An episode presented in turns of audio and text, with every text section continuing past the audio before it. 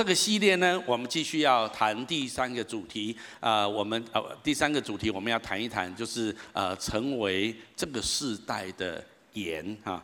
那我们前几个礼拜我们谈谈成为这成为真理的见证。上个礼拜我们谈到我们怎么样为光做见证。这个礼拜我们要来谈一谈我们怎么样成为这个世代的盐。我们刚刚读了这段圣经节的第一句话说：“你们是世上的盐。”请你跟我一起读这句话来：“你们是世上的盐。”我请你特别把“是”这个字圈起来哈。圣经讲“是”这个字是意味着本质的问题。我们都知道 be 动词 “you are” 这个 “are” 这个。Be 动词呢，比较谈到这个主词的本质哈，就是我是怎么样怎么样的一个人这样子哈。那所以当圣经说你们是世上的盐的时候，重点不是一开始最重要的不是你做了什么事情，当然做什么事情也很重要，可是你外面会做出什么事情是跟你的本质有关的。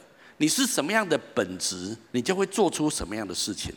所以耶稣在讲说你们是世上的盐的时候，耶稣在讲一个我们存在的本质，我们就是盐。那我们当然也要行出美好的外在的行为。所以后面有一段话，我们在我们有节录在圣经里面。让我们读一下后面这句话来：你们的光也当这样照在人前，叫他们看见你们的好行为，便将荣耀归给你们在天上的父。好行为当然很重要。可是你为什么会有好行为？因为你的本质是光。你为什么会有好行为？因为你的本质是盐。我要讲的重点是，当我们今天在讨论说成为这世代的盐的时候，我要谈一谈，如果你的本质真的是光，真的是盐。上个礼拜我们谈到光，这个礼拜我们谈一谈盐，那么我们的行为自然会有所不一样。我们会活出盐应该有的行为。待会儿我们来探讨。但是我最重要的一开始要谈一谈，成为世代这世代的盐，重点不是你外在做了什么事情，而是你里面的本质，你这个人的心是怎么样。我更想要从这个角度来切入。这里面也说，这段话也说，你们是世上的盐，请你把你们也圈起来好吗？你们就代表不单单只是个人，还是群体。换句话说。耶稣的意思是，当你们形成一个群体的时候，你们也是世上的盐。所以我要讲，就着整个教会的角度来讲，教会的本质也是世上的盐。每一个上帝的儿女，你的本质也是世上的盐。好，如果这一件事情我们先确立，那么怎么样成为这世代的盐呢？我认为，如果我们的本质是这样子，那么作为盐。世上有几个非常重要的功能跟方向，那么我们需要把这个盐的本质表达出来。那么我认为第一个很重要的本质是盐可以防腐。如果我们不失位的话，我们就要温柔而坚定地指出错谬出来，就是防止腐败。如果在我们的周遭的环境里面有一些腐败、罪恶、错谬的话，作为盐的本质，你不能。闭嘴不讲。我现在要讲的重点就是盐的本质哦。很多人看到他的旁边有很多的罪恶，他觉得那跟我无关啊，那就是我洁身自爱就好，我不跟他们同流合污，我做我的，他们做他们，井水不犯河水。Excuse me，很抱歉。如果你要成为这世代的盐，你就要准备放弃这种思维。耶稣说：“你们不是不是呃，只是自己好就好。”严的意思就是你要防腐。你的如果看到你周遭，你周遭的环境有一些的问题，有一些的罪恶，你看到你一个同事即将要做出一个错误的决定，你知道这样子会伤害他自己，会伤害他的家庭。那么对你来讲，你是他的朋友，你是他的同事，你说：“哎呀，为他祷告就好。”哎呀，随便他吧。啊，讲也没有用。啊，讲会被他生气，是吗？还是你应该要勇敢的跟他说？也许他会讨厌你，也许他不理解你。但是如果你真的是盐，如果你是盐，那么你必须要产生防腐的功能。你要温柔、有智慧，但是坚定的指出错谬出来。圣经上有一句话这么说，我们一起读下来：弟兄姐妹们，如果有人偶然犯了过错，你们这些属灵的人就要用温柔的方式纠正他；你们自己也要小心，免得受引诱。阿们吗？啊。啊，你你也许看到你一个同事，哇，一天上网，但这个人家在网络上交友交友，啊，交到一半呢，人家又约他出去，哇，你这个同事长得很漂亮哈，那约他出去，你觉得这样子好吗？这样子好吗？啊，那你就劝他，哎，这样子不太好吧，你要很小心哦，哈，然后你就跟他，他就跟他说，哎，你看看人家在网络上对我很诚恳啊，很好啊，哈，然后你就跟他看，哟，这个交友网站不错，那要不要一起来加入会员？而且哈，一起来哈，人家就就就就有可能你就受试探而下去啊，哈，我是圣经的意思就是可能你。遇到有一些人，他们可能偶尔有来到一个危险的边缘，那么你可能要用温柔的方法来劝勉他们，自己也要很小心，免得你入了迷惑。我知道这个时代是非常挑战而且非常危险的。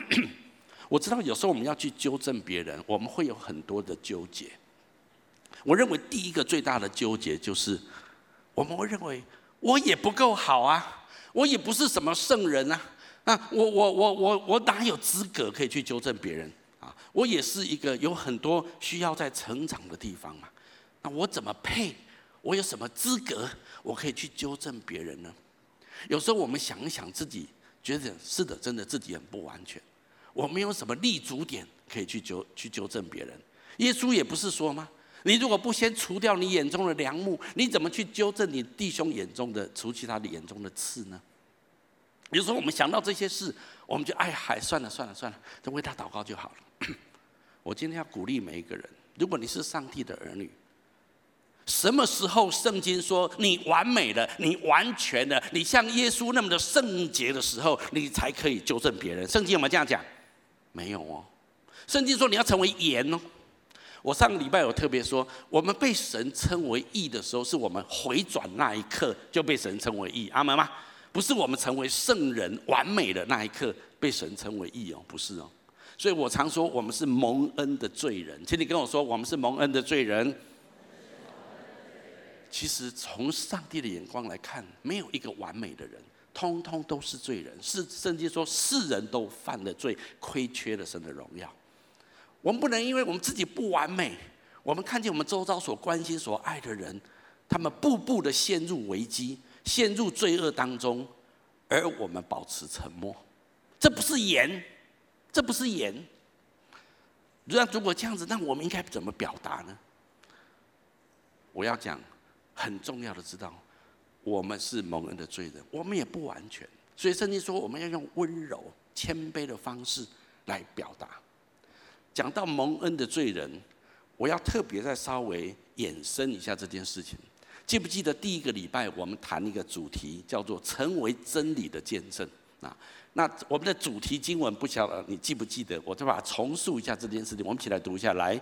道成了肉身，住在我们中间，充充满满的有恩典有真理。我们也见过他的荣光，正是父独生子的荣光。这是。耶稣的门徒约翰，在他晚年的时候，他回想他跟耶稣在一起的那些的过程里面，他写出约翰福音。然后他有一段话，他这样的表达：他说，这一位永恒的道成为肉身，住在我们的当中。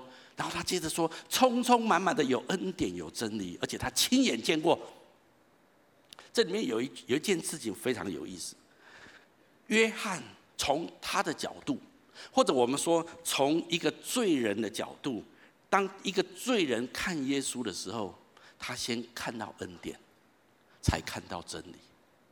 这个很重要哦。他先看到恩典，才看到真理。所以他说：“充充满满的有恩典，有真理。”我们要知道，恩典跟真理是两个元素，在我们的生命当中是非常重要的两个元素。但是这两个元素，它的排列的次序要准确。这样子才能够产生一个圣洁的力量在我们的生命当中。这两个元素都各自蕴含着很强大的力量，但是它必须放在正确的秩序，才能够发挥整体的重效的力量。那你说什么样的秩序？秩序就是恩典在前面，真理在后面。当罪人看见耶稣的时候，他们看见的是恩典，充满了恩典。然后他后来了解认识耶稣之后，才知道耶稣不仅充满了恩典，也充满了真理。我要稍微来论述一下这件事情。有时候如果我们没有弄得很清楚，我们会偏颇。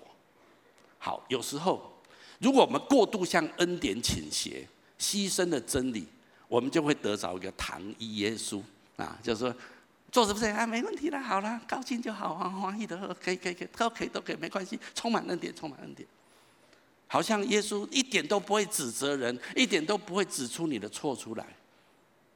那但是如果另外一方面，我们过度倾向真理，向真理倾斜，忽略了恩典，我们就会得到一个法官耶稣，这里不对啊，不错，错错，打打打打屁股，而抹灭了耶稣无比的恩典、爱跟怜悯。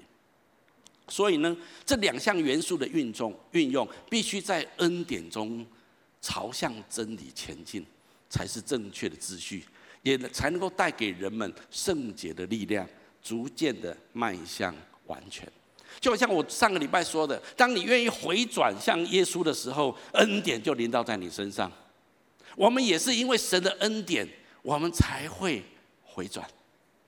所以下面这段圣经节很重要，我们一起读下来。他的恩慈是领你悔改，意思就是说，领我们悔改的是上帝的恩典跟他的慈爱。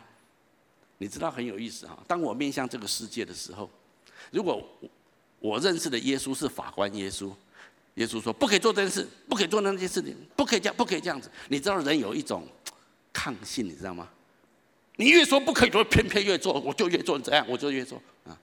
人人有一种这种这种本质，所以帮助我们悔改的，不是神的愤怒跟法律规条、宗教的教条。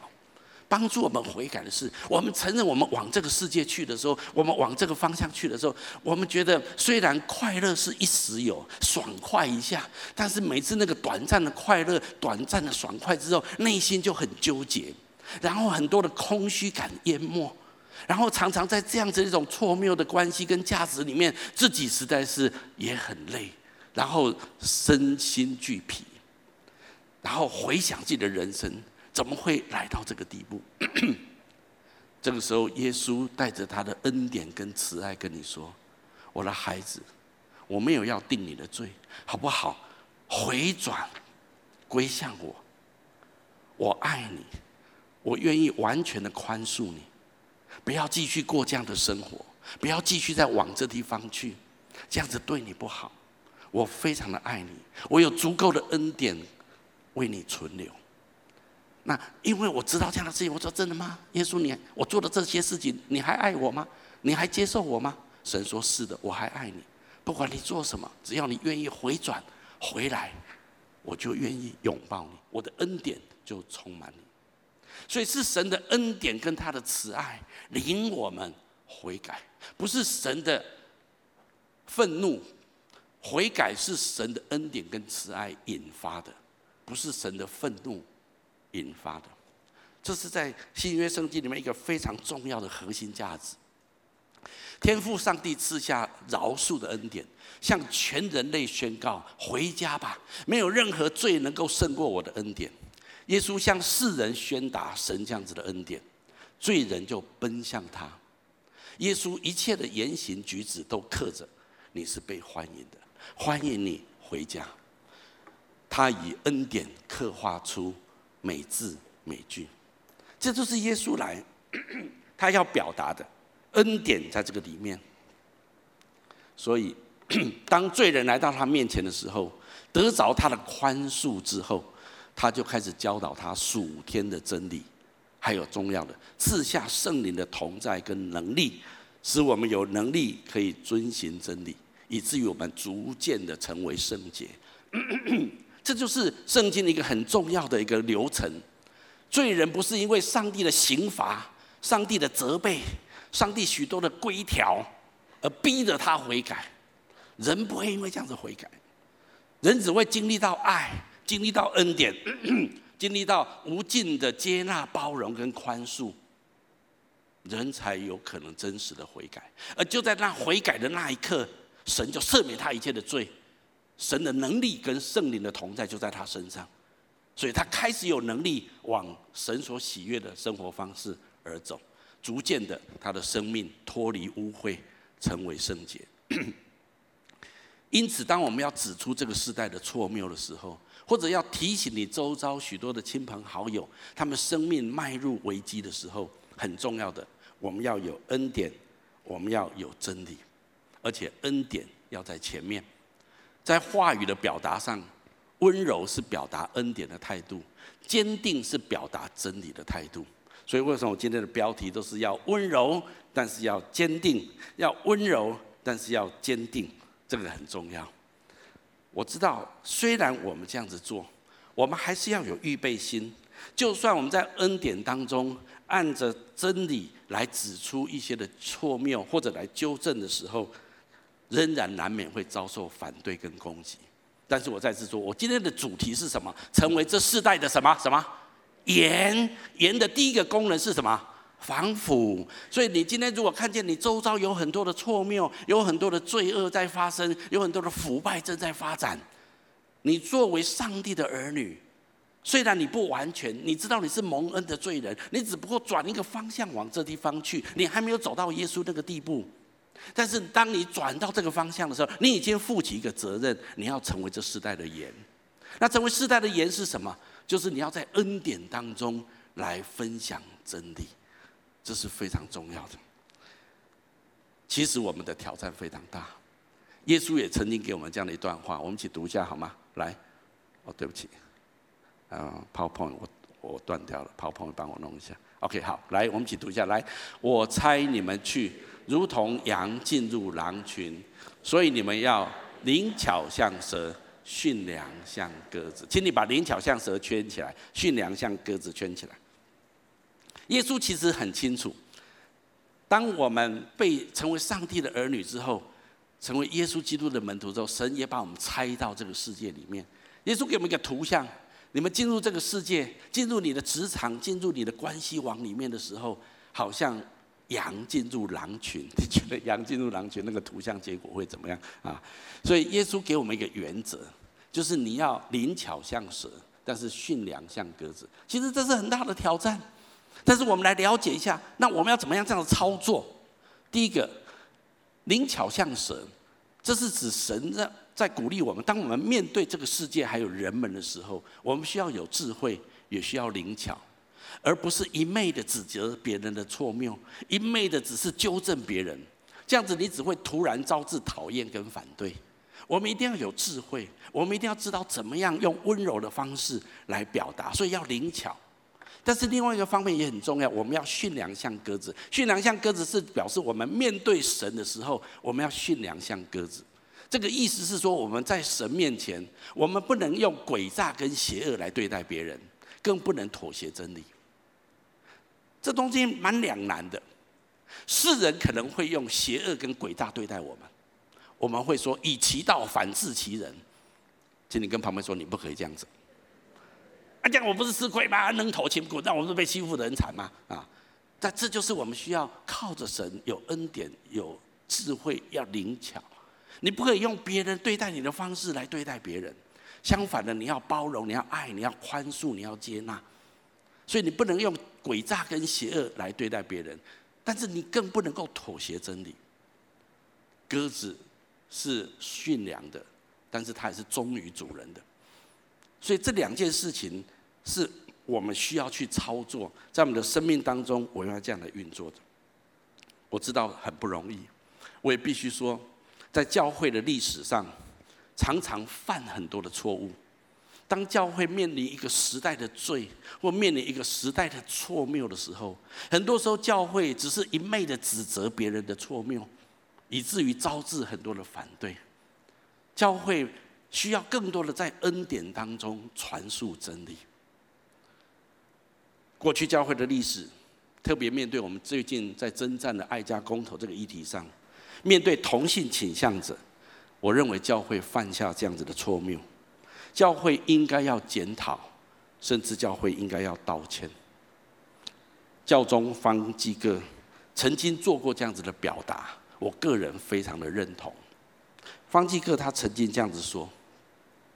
他说天主教教宗的方济各说，在天主教的教义里面，同性恋者不应该受到歧视跟敌对，应该受到尊重。阿们吗？这个是什么？这是恩典的态度。教宗没有停在这地方，他继续的说，教宗表示，天主教徒不仅要被曾经被天主教冒犯的这些同性恋者道歉，也应该要向穷人、被剥削的女人、童工道歉，还有要为复辟了这么多的武器而道歉。看来天主教会还蛮罄竹难书的哈。其实我相信不是故意啊，但是好像很多时候在那个时代。也许教会用不太恰当的方式表达，有真理没有错，但是也许不够有恩典，或者有时候太恩典了，以至于没有真理。我认为这一代这一届的教宗，我个人非常钦佩。他这么说：天主教徒不仅要道歉，甚至应该寻求宽恕。我觉得这样子是很真实的反省教会的软弱。教会在历史上确实犯过很多的错误，虽然进金旗教会只有二十三年，我们也没有资格代表全世界的基督教会，但是我想教宗相当的可以代表基督信仰的大众。当当他讲出这些话的时候，我个人是阿门的，因为我看教会的历史，很多时候对那一些呃被剥那些弱势的族群。并没有站在一个支持跟鼓励的立场，甚至一起的跟权力的单位合作来剥削。我觉得这些东西是确实教会很需要反思的。但是教宗也没有停在这里哦，教宗也清楚的表达，同性倾向不是罪，但同性性行为是罪。而且他特别说，在天主教的教义里面，同性倾向者应该保持贞洁。这是真理的态度，阿门吗？这就是为什么我们很难表达的很清楚的地方。但是这就是我要用教宗所表达的立场，也同样的说，这就是惊奇教会的立场。我们对于许多的一些的同性倾向者，或者有一些个人内心的纠结挣扎者，教会应该表达接纳、尊重。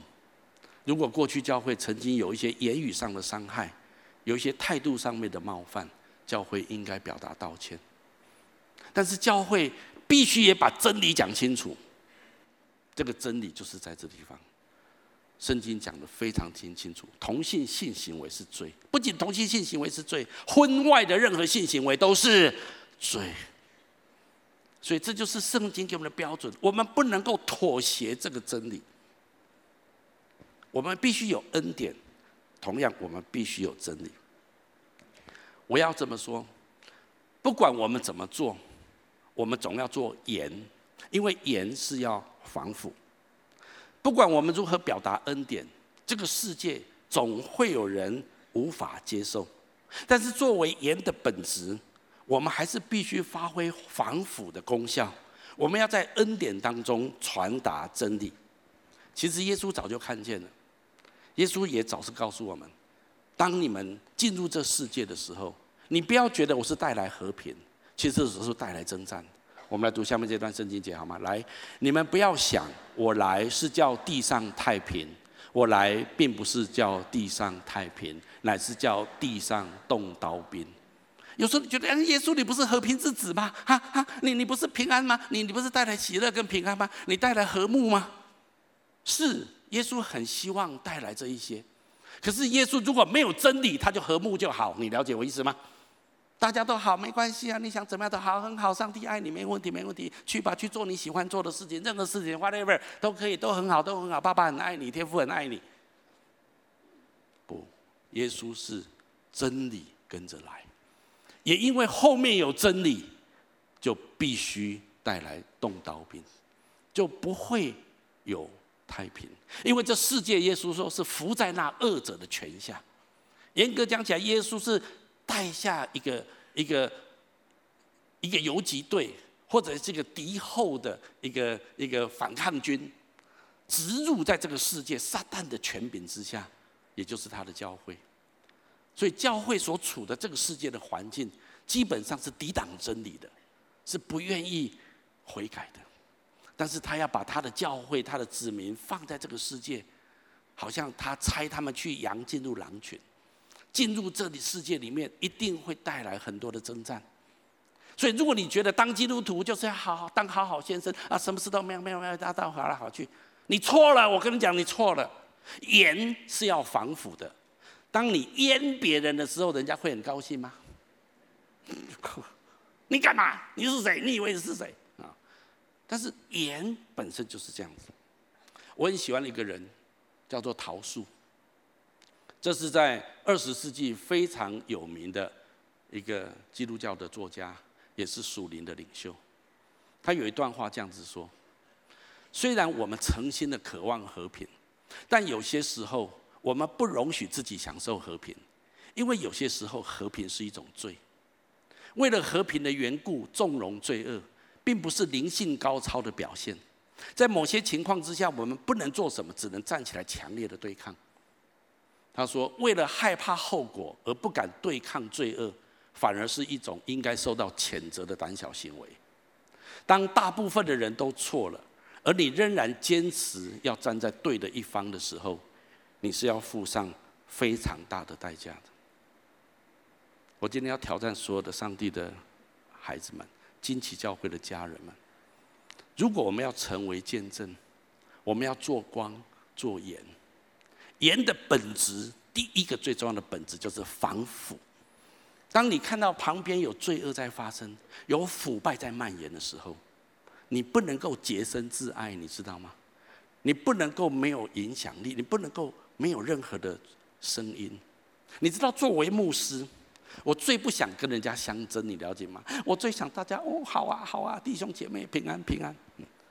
但是我们另外一个宿命在我们的身上，我们确实如此。我必须毫无惧怕。但是用谦卑跟温柔的心，但是坚定的指出这个世代的错谬跟罪恶，这样子我才能够作为基督的教会，在这个世代当中成为盐的角色。今天我要跟鼓励所有的金奇家人，不止牧师，不止教会，每一个上帝的儿女，你也被神赋予这样子的角色，你是盐。如果你要成为这世代的盐。第一个重要的角色就是你要愿意防腐，意思就是说，在你周遭的许多人事物当中，当他们做了一些事情跟观念偏离真理的时候，你要勇敢的指出错谬。但是注意，恩典在前面，请你跟我说，恩典在前面。但是不能够只有恩典而没有真理。我求主帮助我们，让我们很勇敢的成为这世代的盐。这是第一个我要分享的。第二个。盐可以调和，那么意思就是说，如果我们不失味，我们就要温柔而坚定的产生影响。我们都知道，一盘菜如果没有盐，那么其实是淡如嚼蜡，很多时候是很乏味，不好吃。那么如果这样子放在我们生活当中，这个意义是什么？这个意义就是我们要发挥影响力，我们要产生影响。盐的目的就是要产生影响。我们来读一下下面这段圣经节。来，你们的言语要常常带着和气，好像用盐调和，就可以知道该怎样回答个人。圣经用另外一个形容图像，好像盐调和整盘菜。那我们也调和我们周遭很多的人的关系，还有会影响旁边人许多人的生命，成为这世代的盐。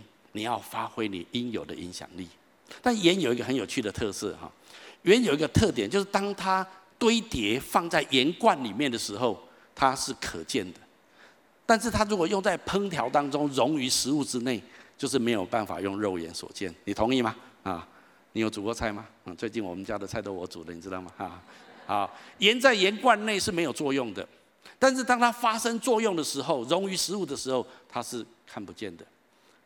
它调和了整盘食物，阿门吗？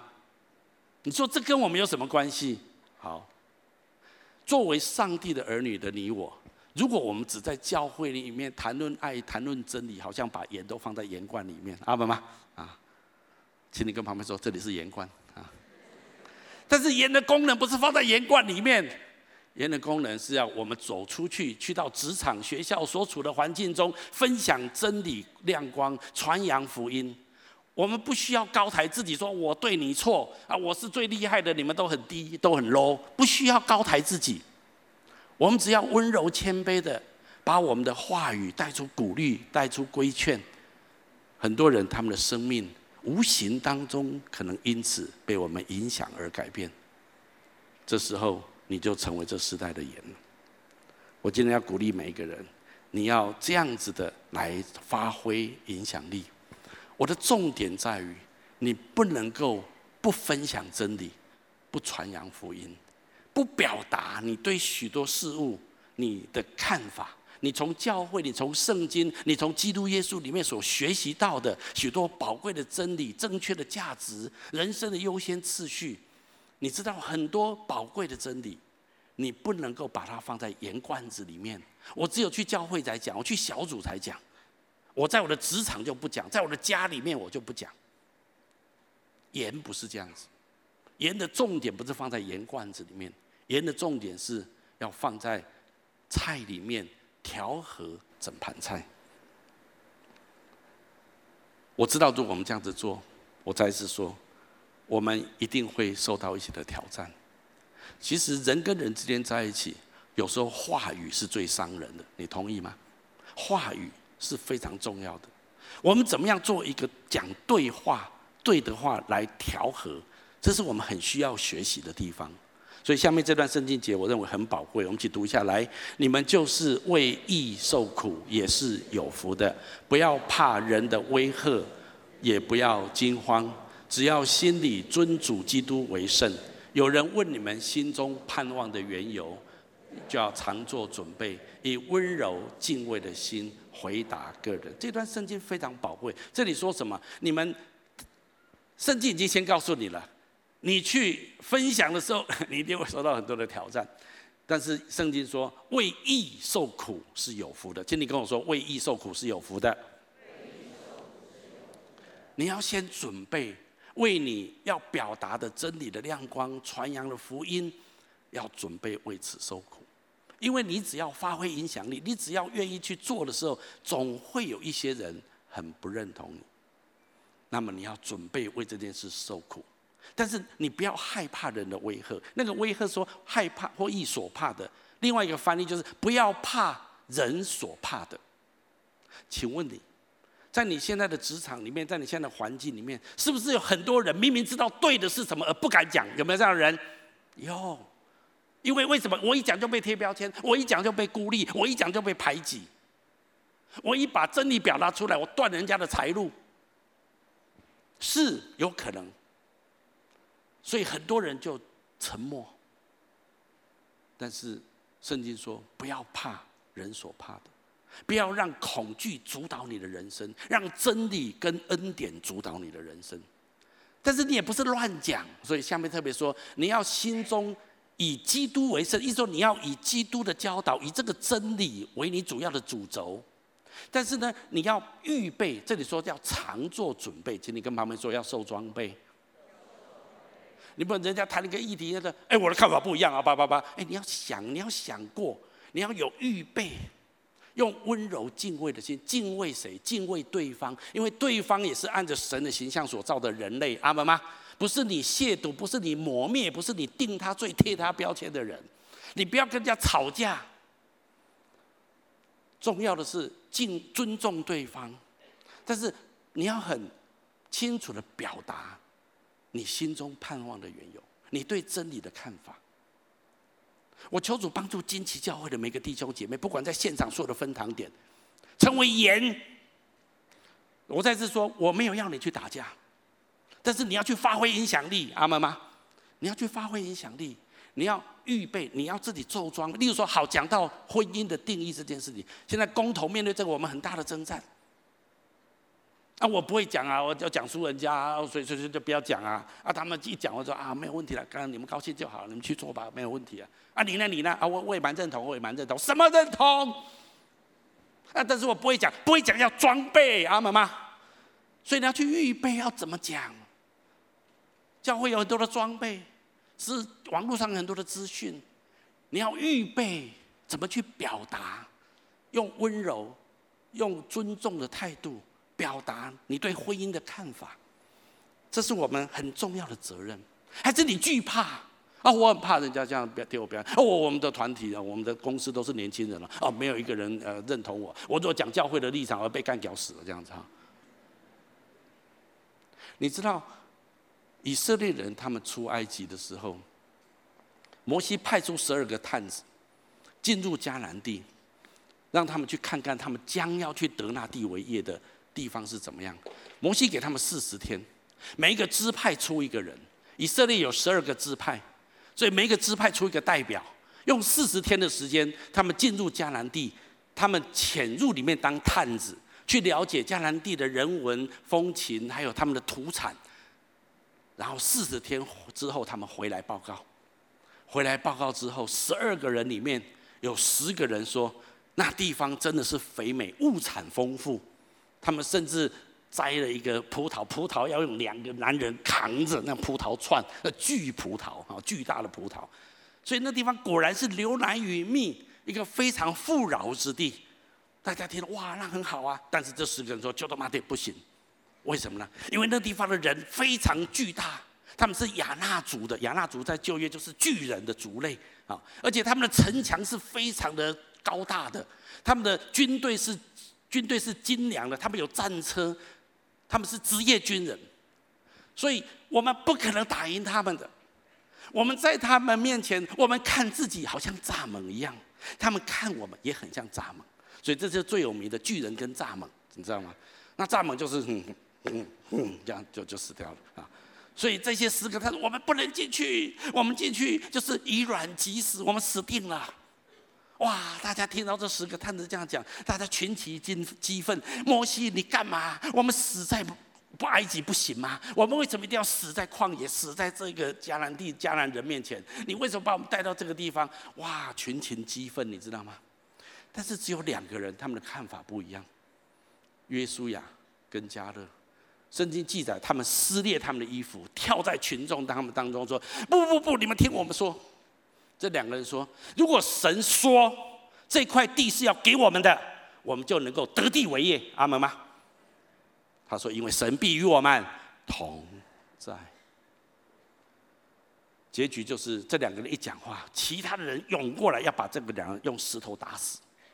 圣经记载，就在那千钧一发的时刻。神的荣光出现，神的荣光一出现，大家都吓得扑倒在地上。神说：“让我击杀所有的人，只有让这两个人进迦南地。”摩西请求神不要击杀以色列人，所以上上帝饶恕了以色列人。但是上帝说：“因为他们不相信我，我怎么带领他们出埃及、过红海？我每天神迹奇事行在他们面前。”但是他们不相信我，我已经给那块地要给你们，你们不相信我，所以神说，你们去四十天，一天抵一年，所以你们要在旷野绕四十年，直到二十岁以上的男人都去世之后，你们才能够进迦南地。神跟他们说，我要让你们的妇女跟你们的儿童可以得拿地为业，你就知道不是靠着你的力量得胜的，阿门吗？历史就是这样子。你觉觉得以色列人出埃及要走四十年才能够走到迦南地吗？我上个礼拜说过，只要几天就可以走得到。今天跟我说十一天就到了。那为什么？因为他们恐惧。所有的弟兄姐妹，请你听我说。很多人说同性运动、同运是世界的潮流，是不可抵挡的。婚姻的价值本来就要被改变，这没有办法抵挡的。谁告诉你这件事情？谁告诉你的？圣经上有没有一句话？神赐给教会权柄，阴间不能胜过，有没有？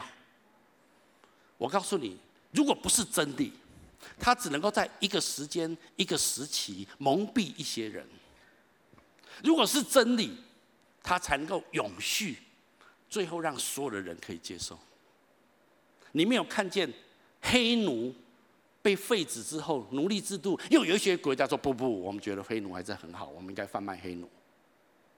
但是很多通过同性婚姻的国家，他们反过来了，他们认为这样子太伤害我们的下一代。我要讲的就是，重点是神的儿女有没有做光，有没有做盐。我们再次说，我们尊重所有的性倾向的人，但是你要知道，这一场战争背后是黑暗的权势，要带来偷窃、杀害、毁坏。今天每一个上帝的儿女，你要起来做光、做盐。你不能在这件事情上面闭嘴不言。如果你作为一个这世代的盐，你就必须要发挥你的影响力。所以在这里，我要鼓励所有的金奇家人勇敢的起来，成为这世代的盐，得地为业。让我们愿意为义受苦，不怕人的威吓，我也要得着神在这个世代当中给我们两项非常重要的产业，也就是我们十一月份要做的两件重要的事情。第一件事情就是领多人信主。得享基督福音的丰盛的祝福，阿们吗？请你跟旁边说，感恩外长要好好的做。还有要传达婚姻跟家庭的真理，为下一代带来复兴。我要鼓励每一个人，这就是我要鼓励大家的。如果你要做这世代的盐，你不能不发挥影响力。你要作为这世代，你不能不防腐。可是我不知道该怎么讲，受装备要预备，阿们吗？你要预备。事实上，我们的爱家公投的群组里面，我们有很多的资料给大家，你可以去默想，然后用你的方式去表达。让我们用温柔的态度来分享我们对福音跟婚姻的看法。我们不是要跟人争辩，注意哦，我们带着尊重的态度表达自己的价值跟理念，目的是要清楚表达真理，而不是要强求对方认同。我告诉你，台湾今天大多数人不知道公投这件事，你相信吗？我们我们前几天我们同工跟我说，他去参加一个里长的里民大会，大概有七八百人在现场。然后当他讲这件事，问他说：“你知道爱家公投的事情？”百分之九十五人不知道。你不要以为啊，这个已经闹很大，大家都知道，那是我们在盐罐子里面我们都知道，但是在盐罐子外面很多人还不知道。但是如果这个公投今天我们都没有声音，有一天我们要为台湾。的家庭跟下一代负起非常严重被神审判的责任。我常常想到这件事情，我很怕。我不是怕金旗教会，因为讲这件事情人跑光了，确实会跑掉一些人，也没有关系。我尊重每一个人选择，但是作为牧师，作为教会，我有责任把真理讲清楚。阿们吗？因为有一天我要面对的是耶稣的审判。我今天鼓励每一个上帝的儿女，你要做这世代的盐。我们不可能做好好先生。我们不可能每个人都认同我。耶稣说：“如果众人都说你好的时候，你就有祸了。”耶稣是非常受争议的一个人。耶稣最后被他反对的人钉十字架。我们最好准备也面对这样的受苦，但是我们不是在强迫别人，可是我们一定要用温柔跟尊重的态度表达真理。其实不久你会发现，有些人会被你影响而改变，这样子你就成为盐。阿们吗？你不要觉得不可能啊！我们那些同事啊，不可能。哎呀，我们那些同学啊，不会，不可能了。不，你不要觉得不可能。表面上他很硬，表面上他很呛，可是他仔细的听你说，而且看见你谦卑的态度，你没有要跟他辩论，你没有要逼迫他同意你，他就会去慢慢的想，为什么大家这样子反对你，你还那么温柔而坚定？你知道，你就在发挥盐的功效了。我求主帮助我们。让我们勇敢的这样子做。最后一个我要说的，啊，就是作为盐的本质跟意义，你愿不愿意这样子来预备自己，用温柔的言语、尊重的态度来分享你心中的价值跟盼望？请你跟旁边说，我们一起来努力。这是我们昨天大摆摊，我们教会有很多人，不管是母堂分堂点啊，我们摆摊不是在跟人家打架，哦注意啊，啊，我们只是告诉这个国家社会，有很多人还不了解。我们让他们知道这个重要性。啊，这是台南安平哈，这是我们在台中的摆摊哈，这是我们的教会的车队。你知道昨天有人拿孔固力车出来吗？啊，啊哎哎，还有一张呢，孔固力车只有这一张吗？啊，糟糕，还有一张，还有一张是这，这不是一辆车，请你跟旁边说，这至少十辆车。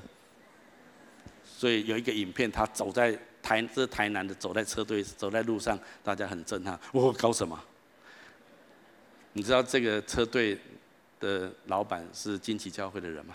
啊，这是我们安平金旗教会的一个弟兄，他的公司啊，他整个嗯，然后他们台南教会一起集合说，要把家庭恐鼓励恐和宅啊，这样子哈，啊啊妈妈，好，我们把掌声归给神好吗？你可以用各样子的方式，温柔但是坚定的来表达我们对婚姻家庭的看法。最后，我要鼓励大家，盐还有最后一种功能，它可以医治。那么，如果我们不失位，我们就要温柔而坚定的传扬福音，因为福音的本身就是带来一个最大的医治。我们都知道，如果你受伤，在你的盐、你的伤口上面可以用盐来洗，虽然很痛，但是它可以杀菌。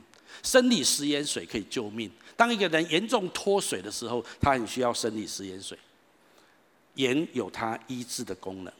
那如果这样子来放在我们的生命当中，这是什么意义呢？我们来读下面这段圣经节。来，他被挂在木头上，亲身担当了我们的罪，使我们既然在罪上死，就得以在义上活。因他受的鞭伤，你们便得了医治。彼得在这地方是引用旧约以赛亚描述基督那一位受膏者要来的时候，他所扮演的一个很重要的角色。那他引用的经文在哪里呢？我们来读一下这段话。来，哪知他为我们的过犯受害，为我们的罪孽压伤。因他受的刑罚，我们得平安；因他受的鞭伤，我们得医治。我们都如羊走迷，个人偏行己路。耶和华使我们众人的罪孽都归在他身上。旧约的先知早就预言了，那一位要来的基督。他要扮演最重要的角色，就是要为我们的罪而死，而受害。那所以，当我们说医治的时候，这段圣经也在讲医治。很多人说，那那医治应该讲身体的医治，是当然，神也医治我们的身体。可是，又比我们身体更重要的医治，是我们的灵魂要得着医治。灵魂要怎么样得着医治？我们的罪必须被神解除。所以，这就是耶稣基督来最重要的目的。所以，当我们讲到医治的时候，成为盐的意思就是，你要成为医治别人的人，你要把福音带到别人生命中。当一个人接受耶稣基督的时候，他的生命会得着医治。你说有怎么样子的医治？我认为至少三个层面。第一个，你知道任何一个人疾病得到医治，至终仍然会死亡。所以，病得着医治，毕竟都是短暂的。但是，罪得着医治跟赦免，是关乎永恒的生命。所以耶稣医治我们的罪孽更加重要，阿门吗？这是很重要的。第二个，其实也因为罪被除去，我的生命可以被神的爱跟真理充满，我的心将得着全方位的医治跟恢复，我开始可以拥有内心的平安跟喜乐。很多人信耶稣之后，这种感动跟感觉是非常非常真实的。我们教会的内在医治的课程，或者内在医治的服事是非常有名的。神怎么样帮助我们恢复我们的核心身份？这是我们生命里面非常需要被医治的部分。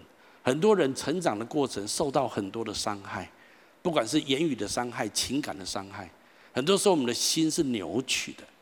耶稣说：“真理使你们得自由。”当我们在基督里面，我们被神的恩典充满，被神的爱包围。又被神的真、神的神的恩典来鼓励，我们慢慢的就在真理里面得着释放跟自由。这种医治，甚至比肉体的医治更加重要。当然，耶稣也真的医治我们的身体。借着祷告，许多人在教会当中经历神超自然的医治。经历教会前一阵子，我们才在做遇见神营会啊，遇见神还有遇见神迹的呃特会，在这里我们看见许多人他的病得着医治。其实这三件事情是在讲医治的三个层面，一个是灵，一个是魂，一个是体。第一部分是讲到我们的灵要得着医治，我们的灵才能够得着永生，我们才能够被跟神的灵结合。第二个是讲到我们的魂，我们的思想、意念、情感，我们需要得着医治，我们才会真正有喜乐永留在我们的里面，我们才会有真实的安全感，还有自我价值感在我们的生命中。第三个部分是谈到我们的身体得医治，我们当中会有很多人，你有医治的恩赐，神透过你的祷告，透过我们彼此的代祷，神真的施行许多的医治在我们当中。好，如果是这样子，我们就要很努力的传扬福音了，阿门吗？所以我今天要鼓励大家，在十一月份我们有感恩外展，我们现在都在封闭，接着我们就要展开了，好不好？好好的为你的亲朋好友，还没有来到教会的许多的家人，你所爱、你所关心的人，你要勇敢的把福音传给他们。然后你知道，当你传给他的时候，你就是在做盐，因为你正在医治他们的生命。耶稣来的时候，他很清楚知道，我来就是要拯救那些失丧的人。没有一个人觉得他是失丧，或者不不多人觉得。所以耶稣讲的失丧是指他跟上帝脱离关系。但是当一个人跟上帝恢复关系的时候，医治就发生了。下面这一组圣经，我们一起读下来。人子来，为要寻找拯救失丧的人。所以今天耶稣差我们每一个人一样的，我们也要说：我在这个世界上，我就是要寻找拯救世上的人。阿们吗？啊，保罗也这么讲。保罗说：我生命存在的目的，就是要传扬福音。保罗甚至告诉自己：我不传福音，我就有祸了。我们读一下这段圣经节来：我传福音原没有可夸的，因为我是不得已的。我若不传福音，我便有祸了。保罗好像很无奈哈，就是啊，我抖啊抖肚丢哈，就是传福音。从某个角度来讲，我们也一样。事实上，神都托付我们福音的使命。但是我今天要鼓励你，神没有用律法逼迫我们，神用爱鼓励我们。如果你真的爱你周边的亲朋好友，你知道他们生命当中有一些是肉体有疾病，有一些是心灵有疾病，有一些是他的灵空虚。他不知道永生的盼望，那么这样子的亲朋好友，他们面对人生许多的困难问题，他们很惶恐，甚至有些人面临死亡在前面，他们毫无盼望。如果你真的爱他们，神要你做盐，医治他们的生命，那最宝贵的就是把福音传给他们。我再一次说，当盐人家不会都喜欢，你总会遇到反对，甚至会被攻击。但是，就算在这种场域里面，请你记得我今天说的，恩典在前面。今天跟我说，恩典在前面，真理在后面。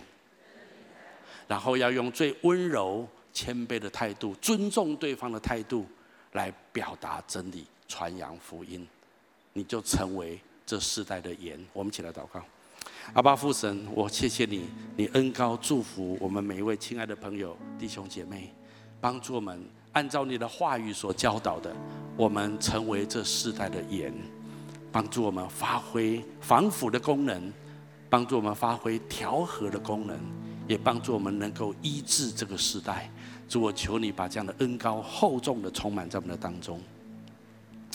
我要请大家继续把眼睛闭着，在我预备这篇信息的时候，我感觉神特别把一些感动放在我心里面，我要用一些话来鼓励我们当中一些人。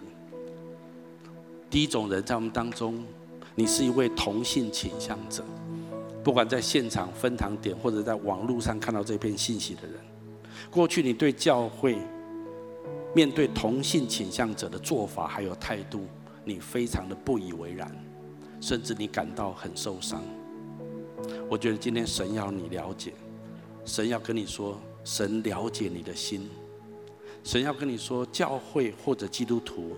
未必都准确地表达了天父的心意跟态度。神今天说，他要用他的恩典呼召你回家，来享受他真正的接纳，还有真实的爱。他要陪伴你走人生的道路，他的恩典绝对够你用。但是神也要鼓励你，你要勇敢地回转，彻底地脱离同性的性行为。你要保守自己的身体，过一个圣洁的生活。神要跟你说，靠着他圣灵的同在跟能力，你绝对做得到的。不要被这个世界的谎言所欺骗。而且神要跟你说，当你的心愿意更多的被神的恩典跟真理充满的时候，你将体会人生前所未体会过的美好幸福。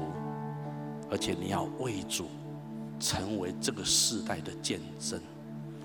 我相信神要我把这些话带到你的生命当中来。第二种人，我觉得在我们当中有人，你在你自己的职场常常不太敢表态你对真理或者是对福音的看法，因为你很担心被贴标签或者被拒绝。神说他今天要赐给你智慧跟机会，你也要勇敢的在恩典当中表达真理，使你成为这个世代的盐。你将会很惊讶，人们因为你的温柔谦卑的态度而改变。会在你旁边有一些人，他们可能不是因为你讲的话的内容，而是因为你的态度而被你改变。其实你就用盐调和了他们。最后一种人，我想我们当中很多很多人都知道，今年十一月我们要感恩外展。当我预备这篇信息的时候，我心里面好像一直有一个声音这样子呐喊着，就是传福音、传福音、传福音，还有行神机、行神机、行神机。我里面有一个感动，就是因为很重要，所以讲三次。我心里面觉得好像圣经说，当你勇敢的去传福音的时候，神机其实必然随着你。所以我相信，我也宣告，今年的感恩外展，神必大大的行在你面前，为你征战。当你勇敢的去分享福音的时候，你必会经历神超自然的作为在你的生命中。所以我今天鼓励你，勇敢的感恩外展。我要请大家继续把眼睛闭着。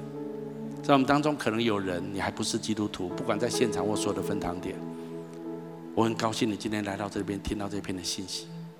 有时候，当你在外面的时候，你听到教会很多人对教会、对基督徒有很多的批评。但是今天神吸引来，吸引你来认识他。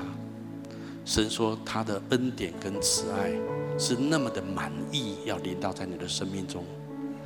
神也要用真理来引导你的生命，走在那一条真正带给你平安、喜乐、满足的人生。神今天再一次的鼓励你回家。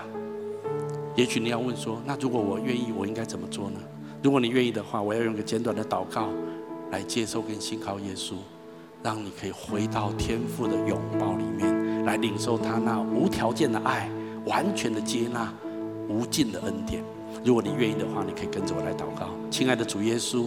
亲爱的主耶稣，在这个时候，在这个时候，我愿意打开我的心，我愿意打开我的心，邀请你进到我的心中来，邀请你进到我的心中来，成为我的救主，成为我的救主，还有生命的主宰，还有生命的主宰。我要请求你赦免我的罪，我要请求你赦免我的罪，宽恕我一切的过犯，宽恕一切的过犯，带领我的人生，带领我的人生，走在你最美好的旨意中，走在你最美好的旨意中。请你把你的恩典跟慈爱赏赐给我，请你把你的恩典跟慈爱赏赐给我。我也要按着你的真理而行，我也要按着你的真理而行。我这样子祷告，我这样子祷告，是奉耶稣基督的名，是奉耶稣基督的名。阿门。如果你刚刚跟我做这祷告，我要非常恭喜你，我鼓励你继续来到教会，更多来认识这位爱你、创造你的神。好不好？我们从座位上面站起来，我们用这首歌来回应今天的信息。耶稣基督，我的依靠，十字架是我永远的荣